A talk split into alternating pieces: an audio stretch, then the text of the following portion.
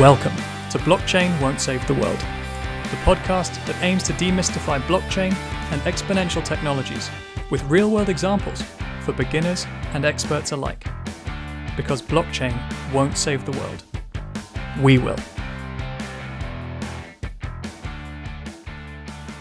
Hello, everybody, and welcome back. Today, we're going to talk about blockchain and the Internet of Things. And I'm really glad to have with me David Sønstebø. He's the founder of IOTA and the co chair of the IOTA Foundation, somebody who knows a huge amount about the domains of Internet of Things and blockchain together. David, welcome to the show. Thanks for having me, Anthony. It's a pleasure. I want to start with a brief introduction because the idea of DAGs, tangles, IoT, and blockchain working together is still relatively unknown to a lot of people, and I know you've been doing this for years. Could you give us a little introduction to what is the domain of blockchain and IoT? What's the difference between a DAG, a tangle, and a traditional distributed ledger? Yeah, no, certainly. So I guess we can put it in the context of how it all originated in the beginning. So if we go into a time machine and go back to 2013 and look at how the blockchain space looked at the time, you had your Bitcoin and you had your copy Litecoin and you had a few other experimental projects. In there, you also had a project called NXT, which was created by a guy called Sergey Ivancheglo. It was the first proof of stake blockchain, and it was also the first blockchain with kind of 2.0 functionality like uh, digital asset management and voting on the blockchain and so on and so forth. And in that little tiny community uh, and at the time we are talking like a few hundred people was kind of a big community in, in blockchain.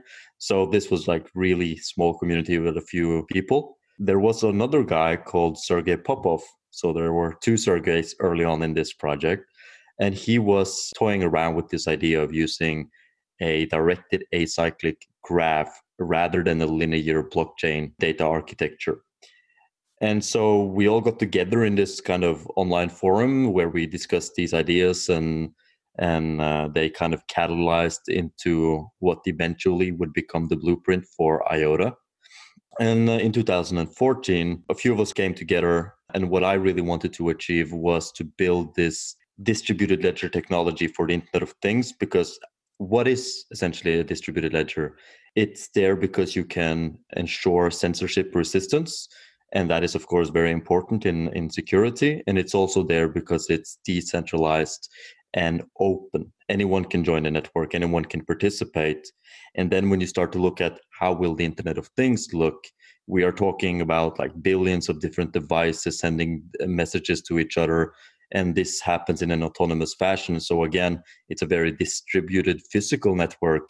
And it's very decentralized in the sense that it doesn't have one host that gives instructions to all these different sensors and actuators. So, from my perspective, or from our perspective, I should say, what we realized is that regular blockchain architecture, which is what you find in Bitcoin, Ethereum, etc., it will never be able to scale to accommodate these billions of devices. And we can get into the details of why and how a little bit later. But essentially, this was the reason we started on the project. We realized we have to think about this architecture from scratch. We have to come up with something completely new. And that's where the ideas of the directed acyclic graph, which we call the Tangle in IOTA, came about. And essentially, the birth of IOTA uh, at the end of 2014 is kind of the unofficial, official starting point of IOTA. Thanks for that, David. And I'm really interested as a founder and a founder is a pretty rare beast in the blockchain space, particularly for those established or, or more well known platforms. How do you get from an internet forum to founding a protocol to founding a blockchain foundation? How do you get there? Oh yeah, that that's a very interesting question, and it was a wild journey because back in the day, like I said, it was a very niche technology, and you had Bitcoin, and Bitcoin in the public eye was kind of associated with the dark web and drug trades and all of these nefarious activities and you had some kind of fringe ideologies uh, connotations with it as well. So of course when we went from this small forum and we were going to establish this non-profit foundation that was not an easy process because of course in order to get a foundation set up you need to have a bank account you need to have all of these things in place. But back then crypto was kind of synonymous with don't touch it. That's pretty much what we were told by all the banks we went to in the beginning and we chose to set it up in Germany of all places. And the reason we chose to do that is Germany is perhaps the most strict place in terms of regulation and onerous oversight. And we really wanted to just go head on. Like, if we're not able to convince them, it will be impossible to convince the rest of the world to actually adopt this as a protocol. So instead of taking any shortcuts like Switzerland or Isle of Man or any of these easy places to get set up, we chose, okay, let's go full steam ahead, Germany.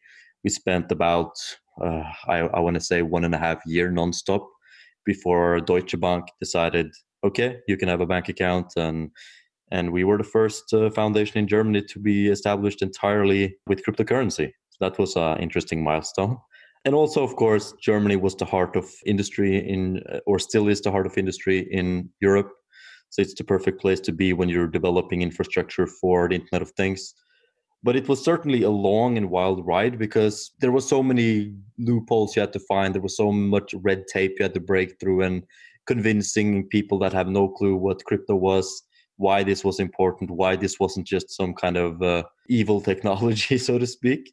And then, then of course, you go through the usual startup grind of having to um, ensure payroll is uh, streamlined and processes are streamlined, and you have people from all over the world. And it's very hard to navigate all these different jurisdictions legally as well as just purely logistically.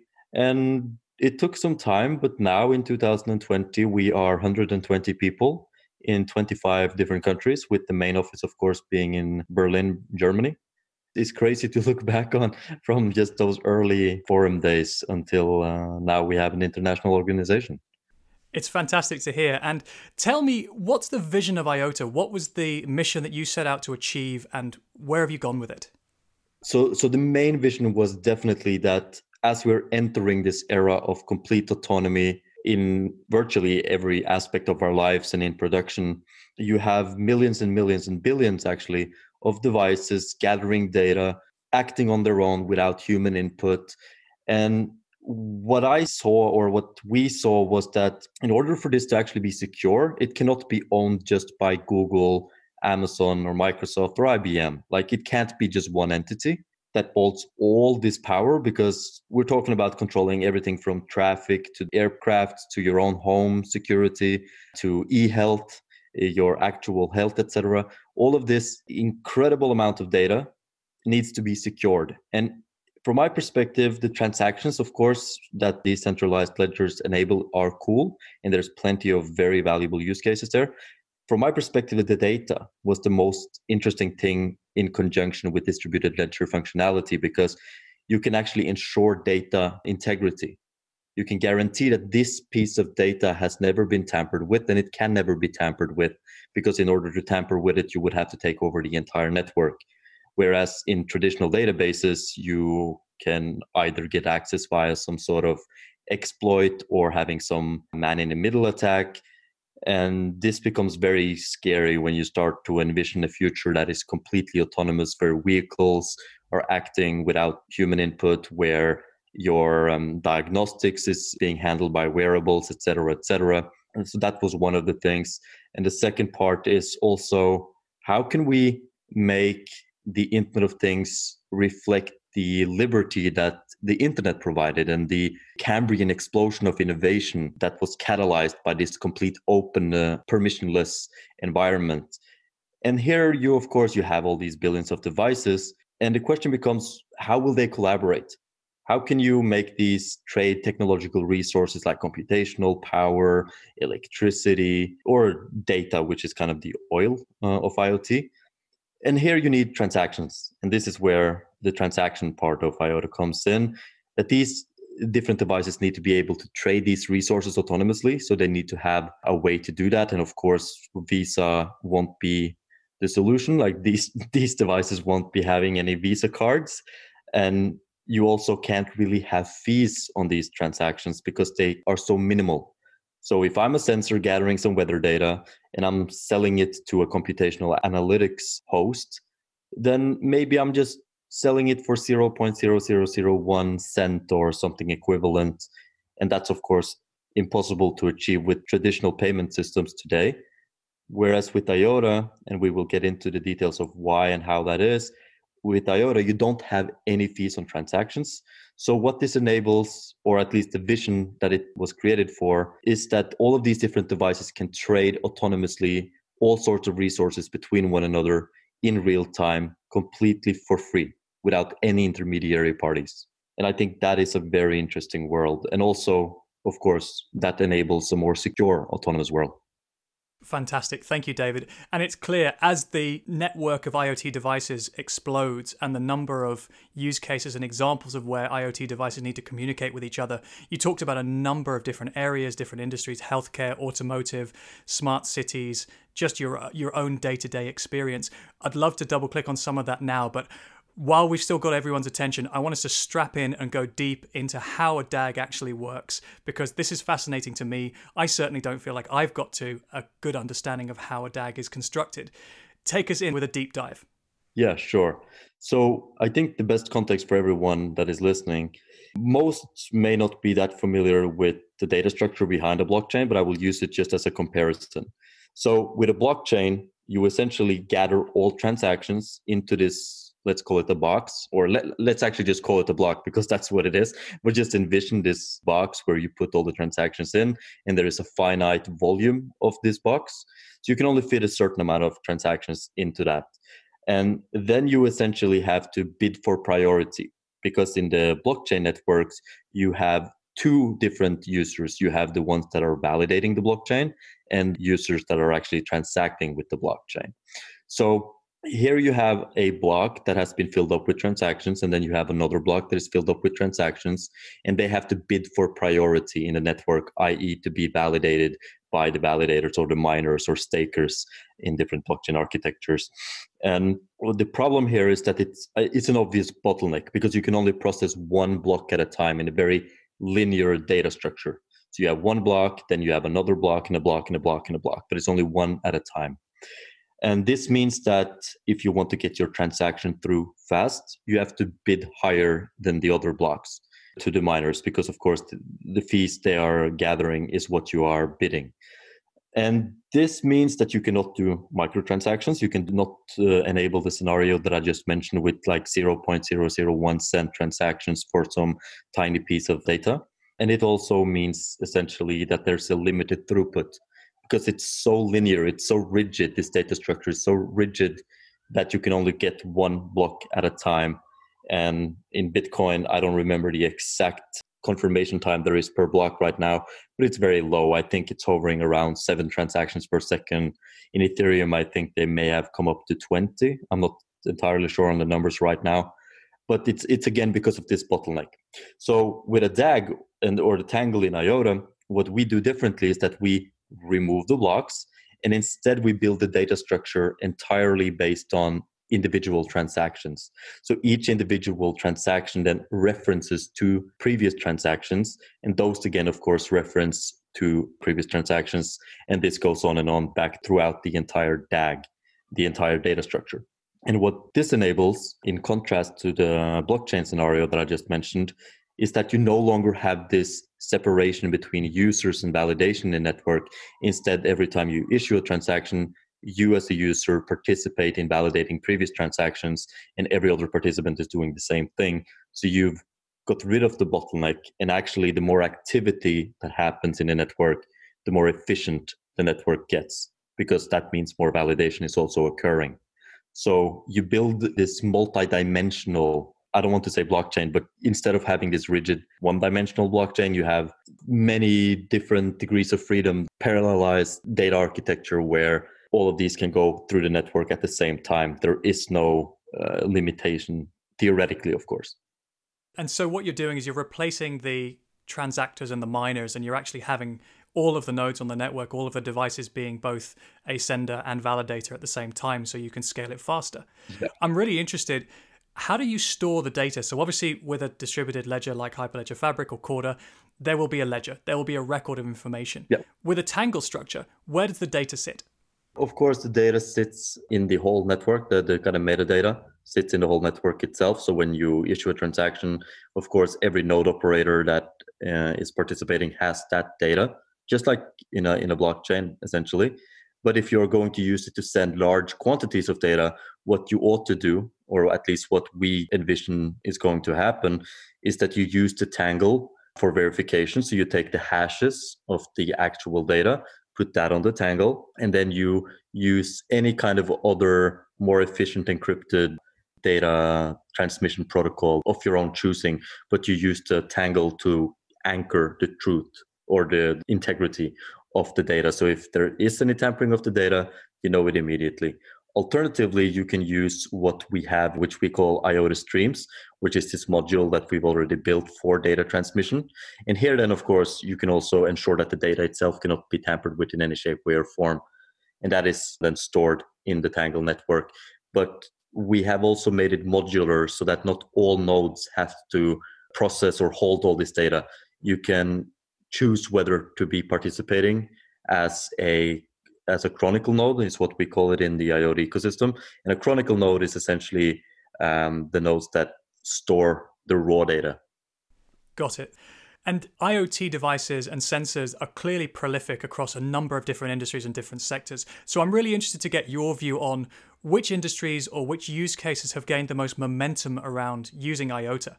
Yeah, so definitely the, the, the one that has gathered the most is the data part, because of course there are still some hurdles to get the big corporates to accept that hey there's volatility and we have to um, reduce our exposure to the volatility etc so it's always easier to um, get adoption with the data part. However we do have some very interesting use cases in mobility in particular where several big oems the most publicly known at this point that is jaguar land rover. So they are envisioning using iota wallets for essentially the car being able to pay for parking, toll stations, and also actually be an economic agent that earns IOTAs through detecting potholes and reporting that data back or selling that data back to to whoever is responsible for maintaining the road, etc.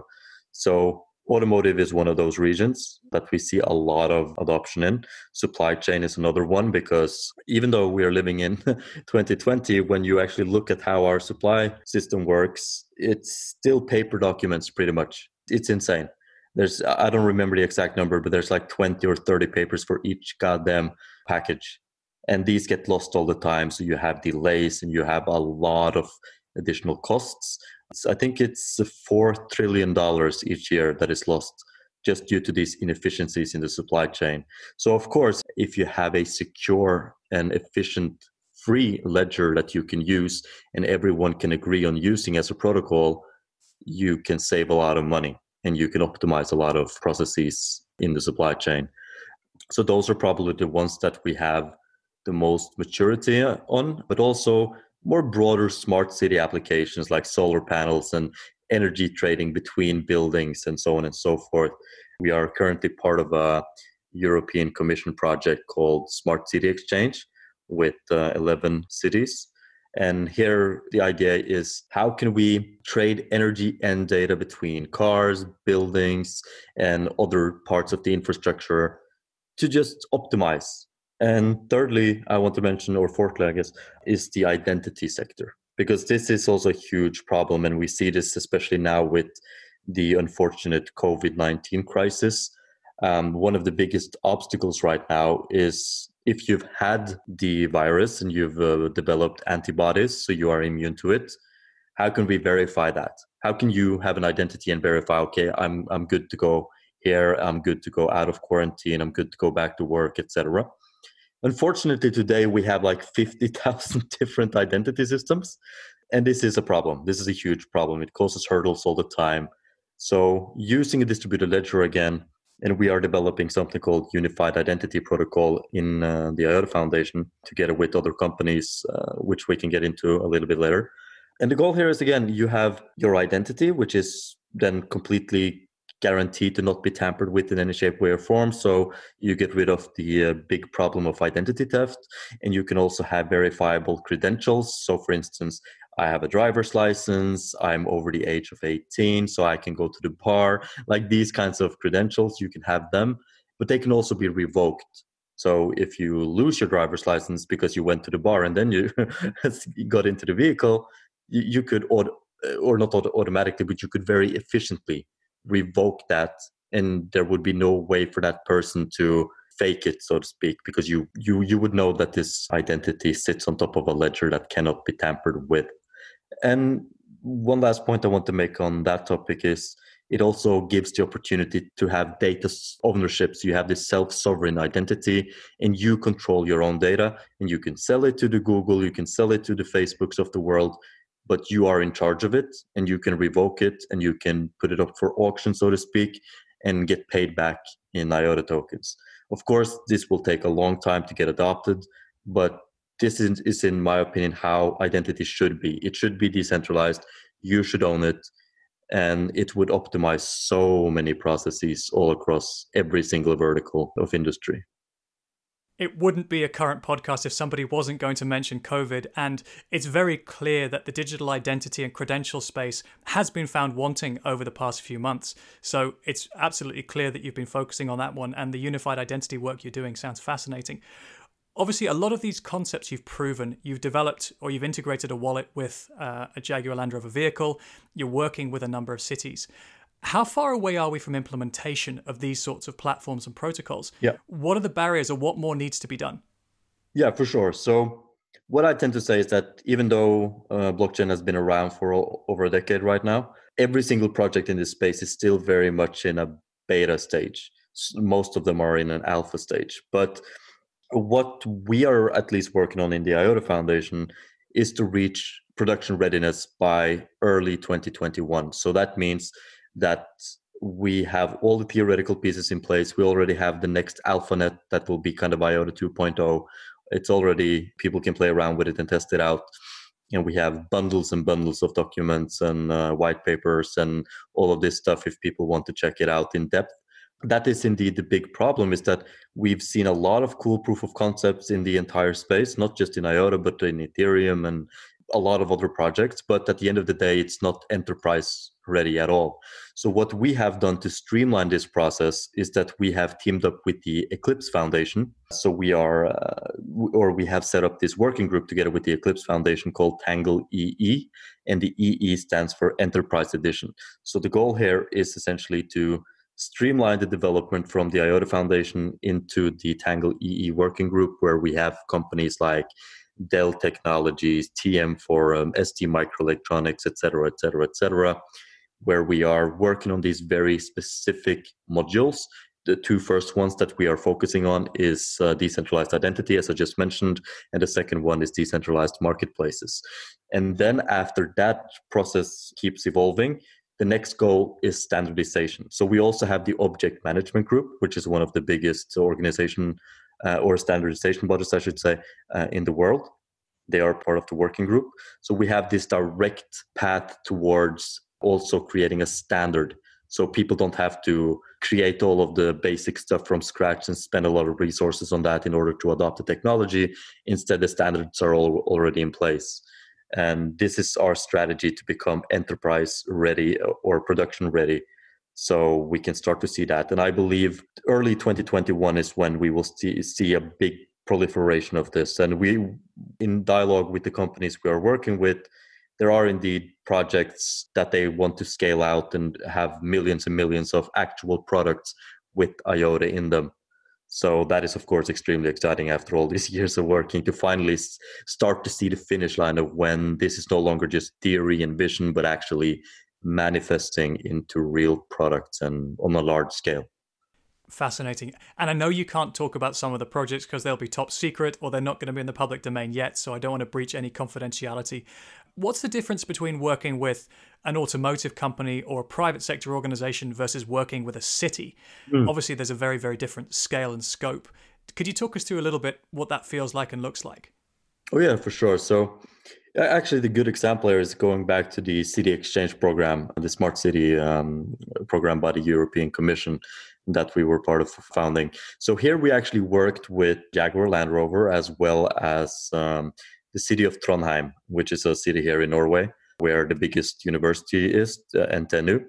It's a beautiful city, and I've driven through it on a motorcycle before on one of the most picturesque road trips I've ever taken in my life. So I, I wish that I could have got in on that. Yeah, yeah, yeah, for sure. Yeah, that's, uh, yeah, we're spoiled by nature up here.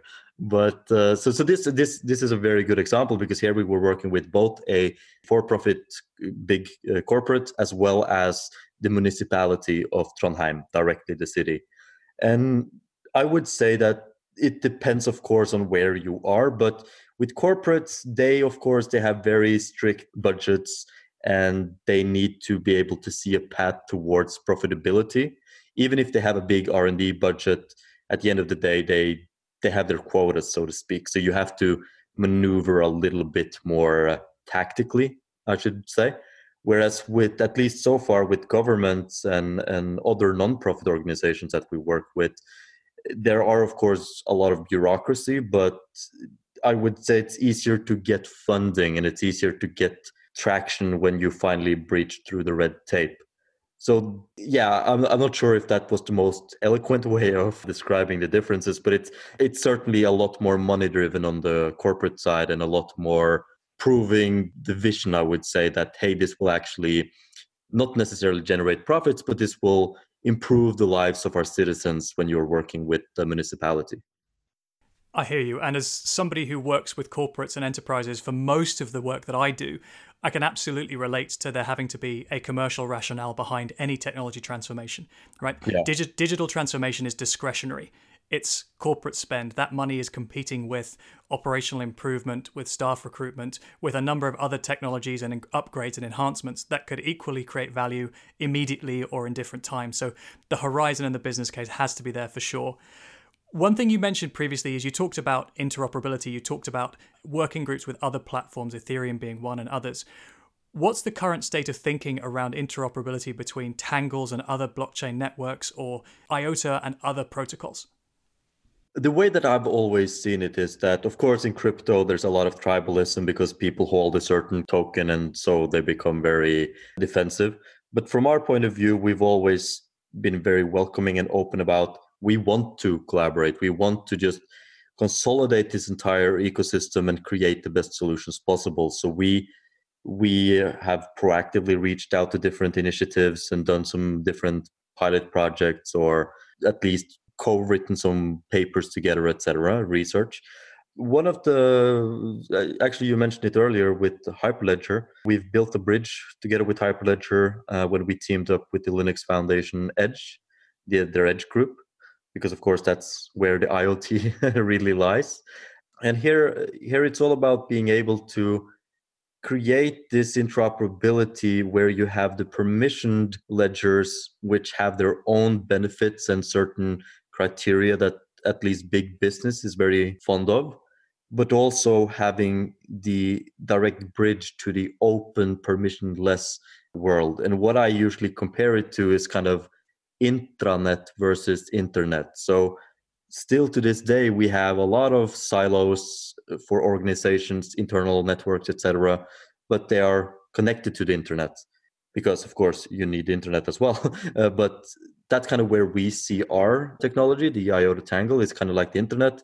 And then you have hyperledger which is this intranet this permissioned network with separate rules and you have to be a member etc and I think that is inevitable. You will never have the entire world accept complete openness on everything. There will always be these different criterias, but the goal from our side is to have a seamless interoperability between them. And of course, as IOTA, let's say it becomes the standard for data from IoT devices, then Hyperledger can still use it as kind of an oracle by fetching data from the Tangle, and it knows that this data is verifiable so it can then use it in its own uh, smart contracts, for instance. Got you. And I want to double click now on the identity concepts that you talked about before, because as I said, the experience of COVID, the experience of the work we've been going through, particularly around healthcare and privacy of our data, has inflamed anybody who's out there who's been working in self sovereign identity saying, I told you so. This is the capability that we've needed all along. This is the capability that we need in practice now clearly it's not a technology that's mature that's in anybody's healthcare system or that's ready to go for anybody's mobile wallets or mobile apps right now.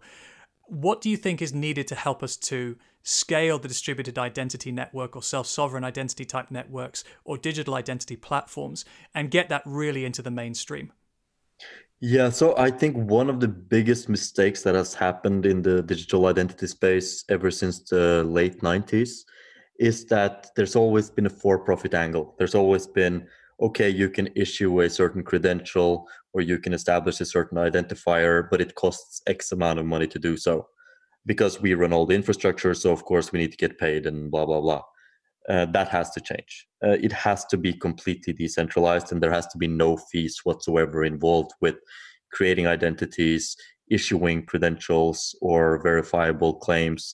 All of this has to be open and free. So that's the strategy we're going with, because then you don't end up in a situation where people are competing on price and doing all this lobbying activity. And at the end of the day, even if you have a digital identity, there are still vulnerabilities because it's hosted in the cloud by a certain company. That's one of the biggest mistakes I personally think has been uh, prevalent. And we see this also with some of the blockchain initiatives on identity from 2015, 16, 17, that they also went with the pricing model. And now those projects are very much struggling we are seeing a lot of uptick in interest because we precisely we don't have that angle we're a non-profit and we got rid of the fees on transactions so you can use it completely for free but uh, to your other point there it's really also about the limitations of regular blockchain architecture because as i mentioned earlier given this bottleneck that i described earlier because you have this linear block after block architecture you don't have a lot of transactions or i should say messages on the network but if you are going to use this as an identity system for billions of people and billions and billions of devices, you need a lot of throughput, like virtually unlimited throughput. And unfortunately, regular blockchain architecture just doesn't scale to accommodate this. So there's also been this inherent technological barrier, or I would say complete full stop dead end. But yeah, that that's also the reason the Tangle fits very well for this kind of use case because there will be so many messages on the network issuing this credential, that verifying this.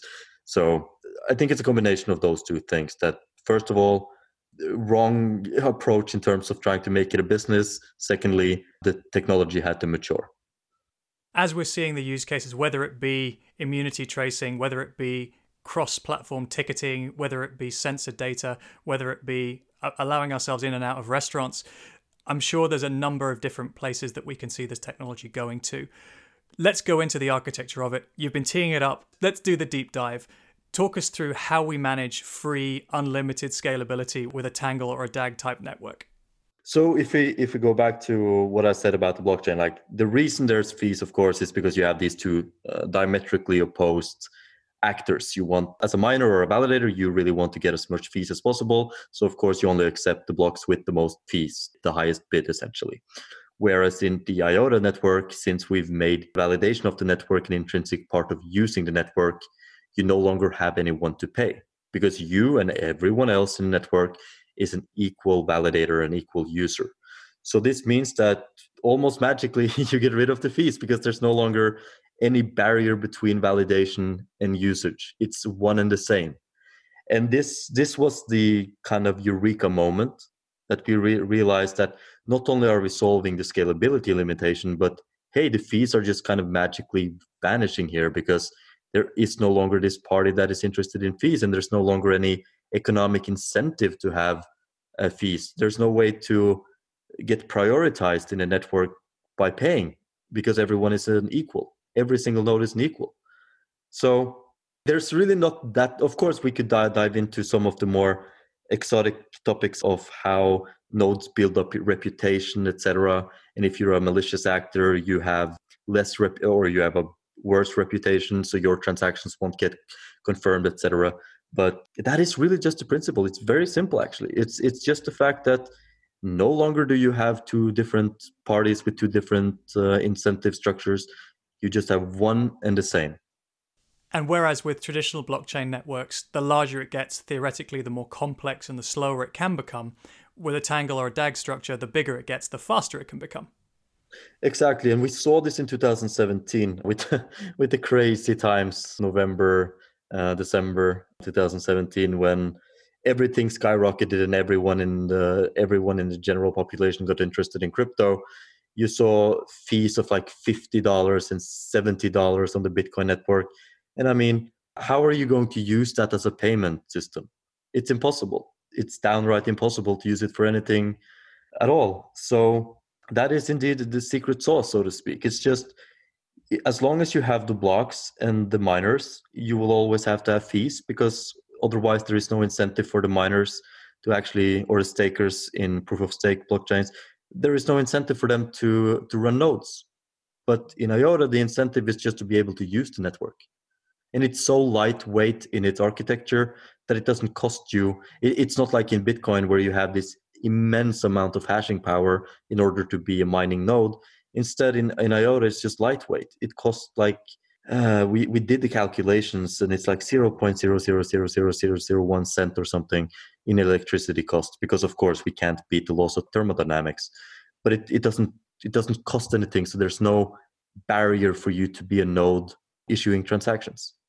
And that's of course also very important in the internet of things where devices have very limited battery 100% and that's really really fascinating Obviously, we've talked about on other podcast shows the challenge around the user experience or getting people to work with public blockchains, cryptos, hot, cold wallets.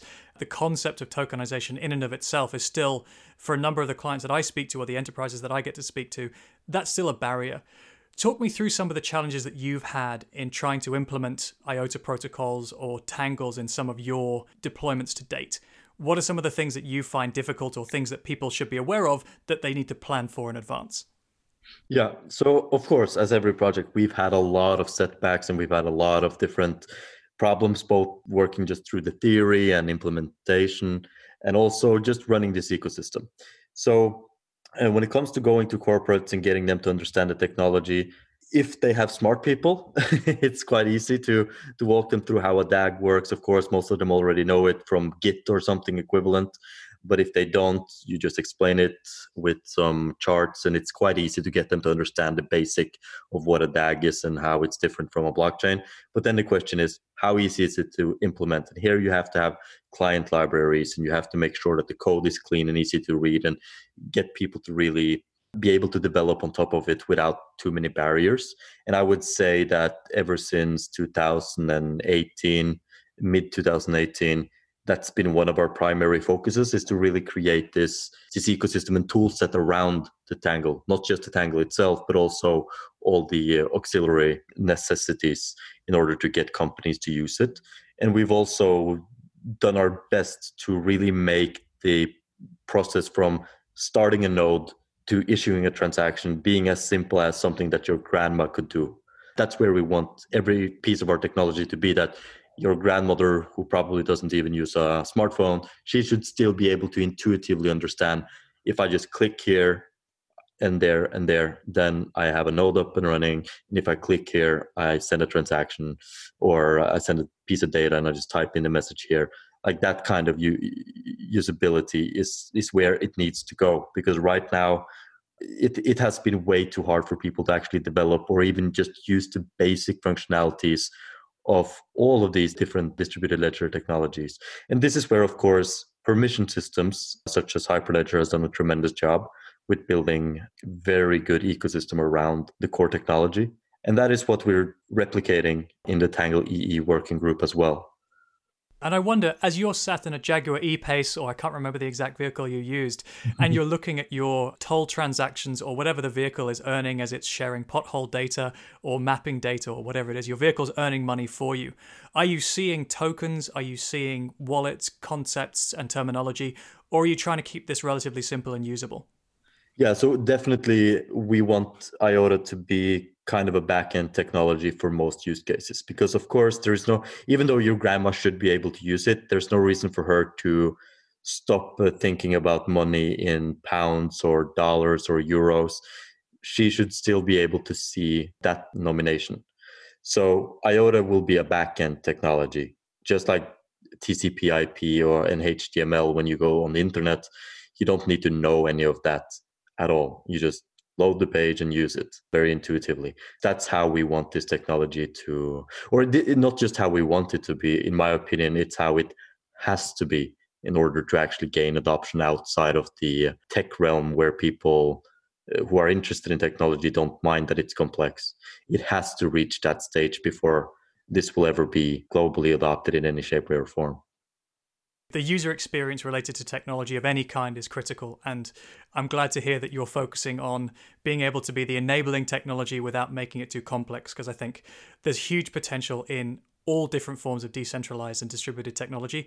But if it's not usable, if it's not something that an enterprise can understand and that the everyday user can consume or transact with, it's going to die a death really quickly. So I'm yep. really delighted to hear that. I'm really curious now, as you said, 2021 is probably the horizon where we're going to see enterprise ready deployment for some of these use cases. I want to talk through different types of use case that you're going to foresee and what's your bet or what's your preference on what you would like to see come into place. So, so in no particular order, which use case do you think is going to be adopted first and most widely? Which use case do you think is going to generate the most value? And then which use case are you the most passionate to see succeed? Very, very interesting question. So I would say to the first one, I believe that at least with IOTA, I believe mobility will be the sector that just goes the farthest to first because that's where we have several big OEMs uh, already implementing it and kind of committing themselves to use this or implement this into their products. So I think in early 2020, mobility plus smart city, i.e., charging station, etc., that kind of infrastructure is the first place where I believe regular humans, so to speak, will start to interact with the technology in day to day life. As for the one that will generate the most value, uh, it depends, of course, what you consider value. If it's purely monetary, I would say supply chain, just because of the immense cost reductions that are possible to enable. And here, just as an example, we just did this project with uh, Trademark East Africa because, of course, the infrastructure there is not the most up to date, and uh, they really want to boost their own economy in Kenya, and they ship a lot of uh, flowers to um, to the Netherlands and to Europe in general. So we did uh, this pilot with them, and they're eager to expand this further. So I think supply chain is also one of the one of the biggest ones in 2021. Thirdly, I would say the one I'm most passionate about right now is probably identity. And when I speak of identity, I don't mean just for us as human beings. I also mean for devices, because to me, this is one of the biggest problems with Internet of Things is that you have all of these, I want to call them wannabe Internet of Things. So in my house, I've connected everything that I can connect, but it's still uh, small ecosystems. Like I think I have seven different apps, and I've tried to consolidate as much as possible. But because there are still these closed proprietary solutions, they don't often interact with one another. And one of the reasons for this is that there is no clear standard for identifying devices. So, identity of things is one of the things that I'm very passionate about because without it, the rest of the vision is very hard to implement. So the identity protocol is certainly the thing that I am most passionate about, and it's very mature in the foundation already. And we have the entire Tangle EE working group with a lot of big corporate startups and and academics and the standardization body there working on this actively. So I also think that will be in 2021 one of the killer applications of IOTA. Great stuff. And I wish you luck because I know from experience that standardization activity is always challenging, but it's the first place to start. Right? If you're going to be creating transformation, it has to start with standards, then digitization, demonetization, decentralization, and then once you've got that out and about, it's there and open for everybody to use. So thank you for the work that you do and thank you for driving this forward. Before we close the show, I want to ask how can people find out more about IOTA? Where can people find you? And what else have you got going on in your life? Yeah, no, for sure. So, if you want to learn more about IOTA, the best place is, to start is definitely to go to iota.org. We are actually launching a new website in the next couple of weeks. It will have a very transformational. it, it, it, it'll go through a transformation very soon, where a lot more information on all the partnerships, all the different technologies, etc. So, if you're listening to this before the, the new website, definitely go back in a week or two and then you will have a lot more information to look at. As for what I got going on in my life in general, I am working on IOTA pretty much from I wake up until I go to sleep. I'm trying to take more time off these days, but you know, when you're in the middle of something like this, it's very hard to let your mind actually disconnect even when you are not at your computer or at the office. But I'm in Norway and it's the corona crisis, but fortunately we have a lot of nature, so I try to take a lot of walks just to keep my head sane. That's pretty much my life these days, just working and taking walks in the Norwegian landscape. Sounds good. And if there was any place to get a piece of solace, the Norwegian countryside is certainly one of my favorite places to do that. So I'm very, very jealous. Thank you very much for sharing all of your experience. I'm looking forward very much to hearing more about those announcements and some more of the work that you're doing. Thank you again for coming on the show and stay safe. Thank you for having me. Uh, it's been a pleasure. Thank you for listening to the Blockchain Won't Save the World podcast. All opinions here expressed are those of myself and my guests. If you're looking for more, you can follow me on LinkedIn for more blockchain related content. And until next time, stay safe out there.